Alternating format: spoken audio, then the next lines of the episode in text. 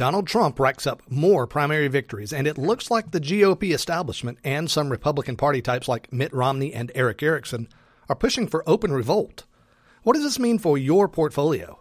I'm Brian Ellis. I'll tell you right now in episode 199. You're listening to Self Directed Investor Radio, America's only podcast exclusively for affluent, self directed investors. Where every Monday, Wednesday, and Friday, you receive innovative investment strategy and deadly accurate market analysis that's untainted by Wall Street and unblemished by government propaganda.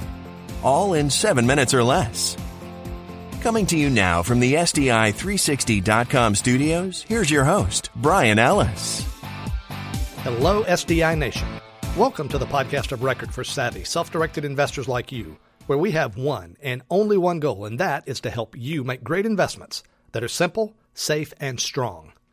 Yesterday was the biggest day in the presidential primary process since Super Tuesday, and again, Donald Trump appears to be an unstoppable force on the Republican side, as is true for the gaffe prone Hillary Clinton on the Democrat side.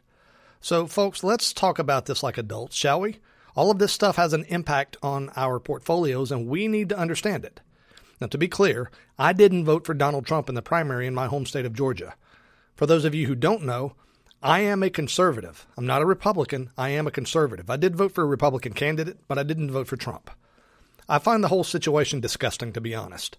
What we have is a situation in which Trump, a guy who, whether you love him or hate him, has shown some incredible business acumen over the years, notwithstanding the failure of a few of his businesses. Note again that I did not vote for him, but I do respect much of what he's accomplished. I also greatly respect the negotiations philosophy used by his team as described in the book Trump Style Negotiation by his attorney, George Ross. Anyway, Trump is the clear choice so far in Republican primaries. There's a guy on the radio in Atlanta named Erick Erickson who sometimes gets some FaceTime on Fox News as well. Erickson is a good example of the foolishness that's happening right now. He's pushing the notion that a majority of people on the Republican side do not want Trump to be president just because Trump hasn't gotten the majority of votes in any primary. Erick's thinking here is on about a third grade level. Previously, he's always impressed me as a pretty bright guy, but Trump is totally living inside his head, living rent free and dominating Erickson's thoughts. It's a statistical improbability that anybody would get a majority vote in any election where there were as many as 17 different candidates on the ballot to begin with. And in fact, most of those candidates are still on the ballots to this day because those ballots are set months in advance. So the people who dropped out, they're still on the ballots. So here's a way to think about it. Who are the most popular politicians of the last 30 years or so? Probably Ronald Reagan and Bill Clinton. If either Reagan or Clinton were on a ballot with 16 other candidates, I don't think either of those guys would get majorities either. Now, note this isn't a defense of Trump, by the way. There's a lot about him I think is exciting, but there's a lot about him that's really pretty terrifying. And then there's Mitt Romney, a guy who lost the last election so badly that he should, quite honestly, be ashamed to be, to be seen in public. Here's a guy who's been in numerous political races and has lost every one of them except only his victory to become governor of Massachusetts. He didn't run for that seat again because his approval rating was so low in the 30% range that he was number 48 out of 50 governors in approval ratings. Point is, Mitt Romney is no political dynamo, not a leadership dynamo, and yet he thinks his opinion is valid and is out there encouraging people to vote for any candidate but Trump. The hysteria on the Republican side has been absolutely mind blowing, and it proves that the job of people in politics is one thing and one thing only to keep their power. It's overwhelmingly obvious that Trump is the favored candidate, and yet what you have is a national party making it clear that they hope to reassign the nomination to someone other than Trump on the basis that they don't like the candidate. It's insanity, folks. It's no less ridiculous on the Democrat side, where even in the states that Hillary Clinton has lost to Bernie Sanders, Clinton has garnered more delegates for the nomination in those states, too. The Republican side is full of confusion and power brokering. The Democrat side just seems corrupt.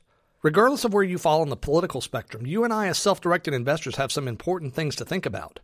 What would a Trump presidency or a Clinton presidency look like? Even bigger than that, what happens if the Republican nomination is assigned to somebody other than Trump, proving that the voice of the people is irrelevant in choosing their most powerful leaders? Nobody knows for sure what the end results of those things will be, but we can make some informed assumptions. Hillary Clinton will be like Obama. There's no evidence to think otherwise. That means she opposes everything about business except for the donations she receives from business people. There will be more illegal immigration, higher taxes, and bigger deficits, but there will be plenty of entitlement programs. Now, Trump, on the other hand, he would be different from Obama in some ways, but we don't really know how yet. I suspect he could be very good for the economy, and I suspect he'll have a substantive impact on stemming the tide of illegal immigration. I also suspect he'll end up taking positions as president that he opposed as a candidate in the name of deal making or flexibility, as he calls it. What does all this mean for your portfolio? Actually, it's pretty simple. More than ever, fundamentals matter. Your investment choices must fit the simple, safe, and strong mold, the S3 model that we here at Self Directed Investor Society so strongly espouse. Why is that? What if simplicity doesn't matter to you, for example? Maybe you're totally fine with making exotic investments or using complicated strategies. Look, some people are well suited to that, and that's great. Like I mentioned to you in episode 198, which you can hear at sdiradio.com slash 198, the terms simple, safe, and strong, well, they don't mean the same thing to everybody, and that's okay. But the other thing you learned in that episode is that there's this thing called perspective. And sometimes it's helpful to consider perspectives other than your own. And in a political environment in which the will of the electorate is being thwarted on both sides of the aisle, it's simply a dangerous, worrisome environment in which to operate. And that's why fundamentals matter so much. No matter what the state of the economy or political turmoil, real assets have real value. What is a real asset?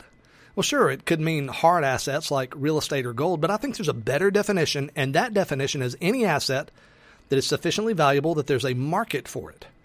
Well, for what kind of assets is there always a market? Well, they're assets that are simple, safe, and strong. Fundamentals matter more than ever in an environment like we have right now.